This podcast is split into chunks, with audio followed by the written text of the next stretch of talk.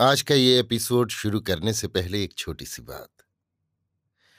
क्या आप भी अपना पॉडकास्ट बनाने की सोच रहे हैं? तो एंकर ट्राई कीजिए। ये पॉडकास्ट बनाने का सबसे आसान तरीका है। नंबर एक, ये फ्री है। नंबर दो, इसमें कई सारे ऐसे टूल्स हैं जो आपको अपने फ़ोन और कंप्यूटर पर रिकॉर्ड और एडिट करने की फैसिलिटी देते हैं। नंबर तीन आप अपने पॉडकास्ट को डिस्ट्रीब्यूट भी कर सकते हैं, जिससे इसे स्पॉटिफाई और दूसरे प्लेटफॉर्म पर सुना जा सके। तो डाउनलोड कीजिए फ्री एंकर ऐप या विज़िट कीजिए एंकर डॉट एफ़ पर अपना पॉडकास्ट स्टार्ट करने के लिए। ये तो थी एक छोटी सी जानकारी, और अब शुरू करते हैं एपिसोड का सिलसिला। तो आज के एपिसोड में लीजिए सुनिए सूर्यकांत त्रिपाठी निराला के लिखे उपन्यास। अलका का भाग सोलह, मेरी यानी समीर गोस्वामी की आवाज़ में। मनिहारिन के पैर तेज उठने लगे। सोचने लगी, कब गाँव पहुंचूं, कब महादेव मिले। अपनी ओर से निश्चिंत हो गई थी कि खुदाई मार बाबा जी टाल ही देंगे। दूसरों के लिए कौतुक बढ़ा। महादेव से वो नाराज़ थी। महादेव उससे काम भी निकालता था और शेखी भी बघारता था। जैसे उसका मालिक हो। शोभा के मामले में पच्चीस रुपये देने को कहा था। सिर्फ़ दो दिए थे और एहसान भी नहीं माना। कहा कि ये सब तो मैंने खुद किया है, तुझे इसलिए दो रुपये देता हूँ कि तू बुरा ना माने। अब वही महादेव अपने पाप के फंदे में फंसा है। देखूँ जरा क्या कर रहा है। अल्लाह की कसम, जो कभी बाबा जी का नाम बताऊँ। ले अब मज़ा और देखती हूँ कौन तुझे अच्छा किए देता है। सोचती हुई मनहारिन गाँव के भीतर आई। निकास पर ही जिलेदार महादेव प्रसाद का मुकाम जमींदार का डेरा मिला। चौपाल में चारपाई पर पड़े महादेव प्रसाद कराह रहे हैं। तीन चार रोज से कमर में सख्त दर्द है। कुछ बुखार भी है।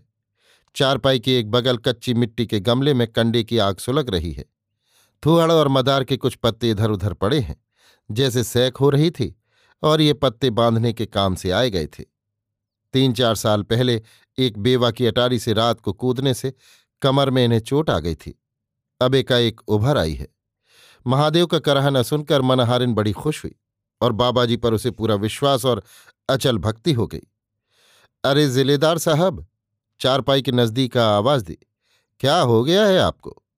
आज पाँचवें दिन मुझे इस गाँव फेरी डालने का मौका मिला। उस रोज तो आप अच्छे थे। अरे भाई, मर रहा हूँ और क्या कहूँ?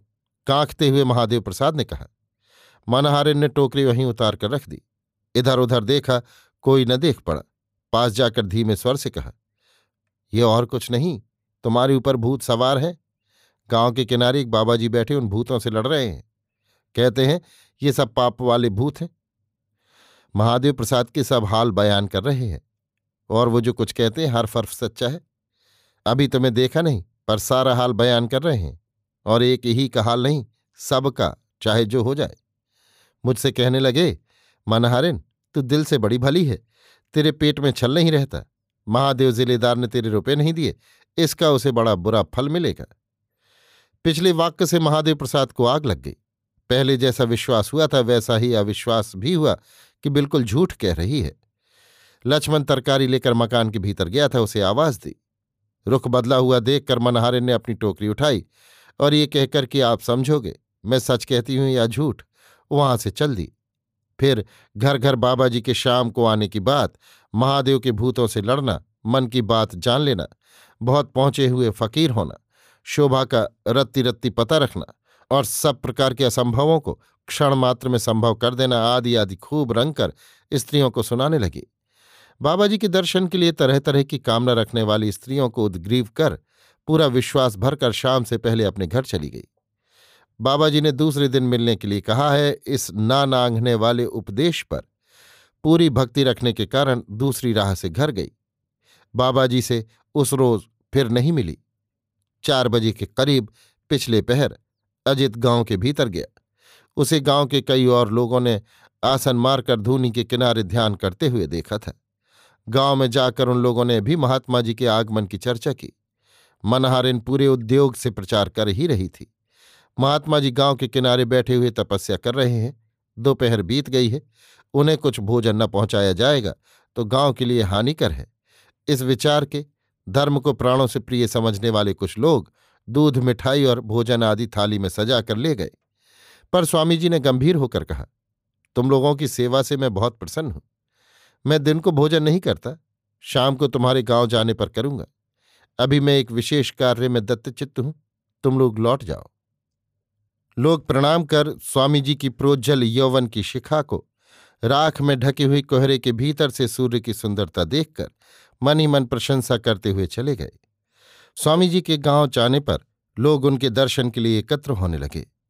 संध्या के बाद अधूरी आकांक्षा वाली स्त्रियों ने मौका मिलने पर दर्शन करेंगी, सोच रखा था। मनहारिन के मुँह से जैसी तारीफ़ बे स्वामी जी की सुन चुकी थी।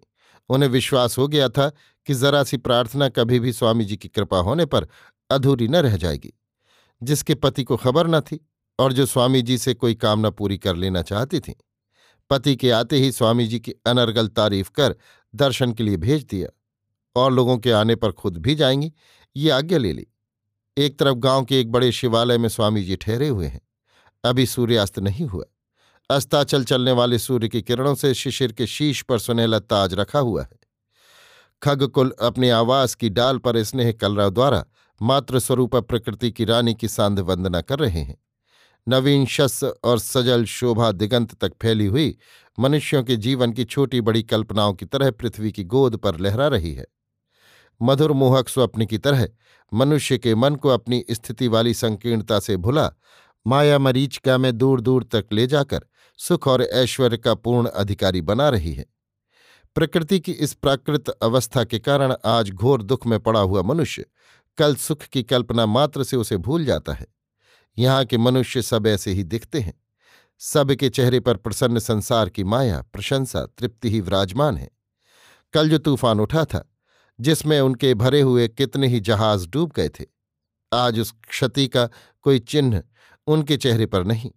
वे पहले ही जैसे सुखी निश्चिंत हैं। प्रकृति ने, जिसने बाहर से उनका सब कुछ छीन लिया था, आज भीतर से और बाहर वाली विराट प्रकृति से, जिसके भोग में सबका बराबर हिस्सा है, उन्हें सभी कुछ दे दिया है। वे अभाव का अनुभव नहीं करते। कितने कष्ट हैं यहाँ। कितनी कमजोरियों से भरा हुआ संसार है ये। पद पद पर कितनी ठोकरें लग चुकी हैं। पर सब लोग फिर भी समझते हैं, वे अक्षत हैं। वे ऐसे ही रहेंगे। तभी पूरी प्रसन्नता से हँसते हैं और खूब खुलकर बातचीत करते हैं। वर्षा की बाढ़ की तरह कितने प्रकार के दुख कष्ट उन्हें उच्छ्वसित कर डुबा डुबा कर चले गए। पर दुख जल के हटने के बाद कुछ ही दिनों में सूख कर फिर वैसे ही ठनकने लगे। साधु दर्शन के लिए तन मन धन से आए हुए इन लोगों के प्रमाद स्वर में तन मन और धन की ही गुलामी के तार बज रहे हैं। बातें ईश्वर की करते हैं, पर ध्वनि संसार की होती है कि हम बड़े मौज में हैं। ईश्वर की बातचीत खाते पीते हुए सुखी मनुष्यों का प्रलाप है।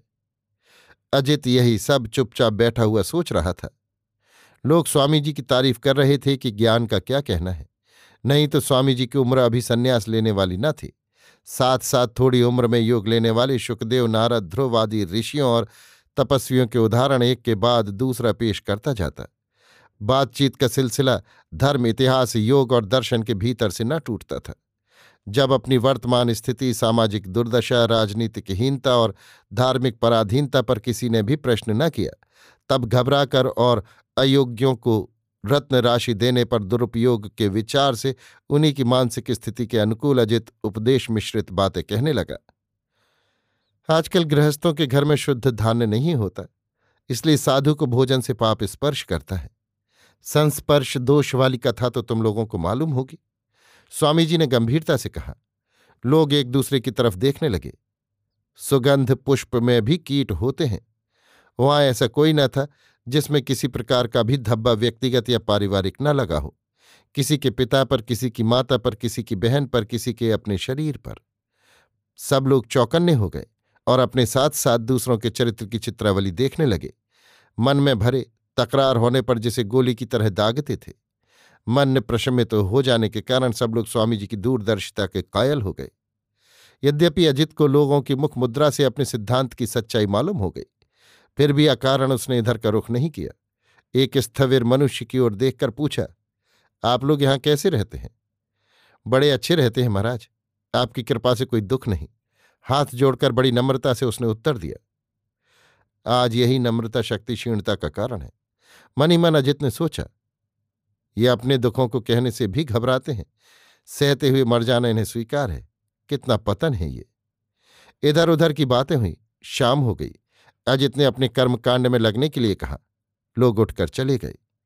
रात क्रमशः घनीभूत होने लगी। अजित का दिखाऊ कर्मकांड पूरा हो गया। सस्पर्श दोष के विषय पर जैसी बातचीत स्वामी जी ने की थी। आने वाले लोगों में से किसी को भी स्वामी जी के लिए भोजन भिजवाने की हिम्मत न हुई।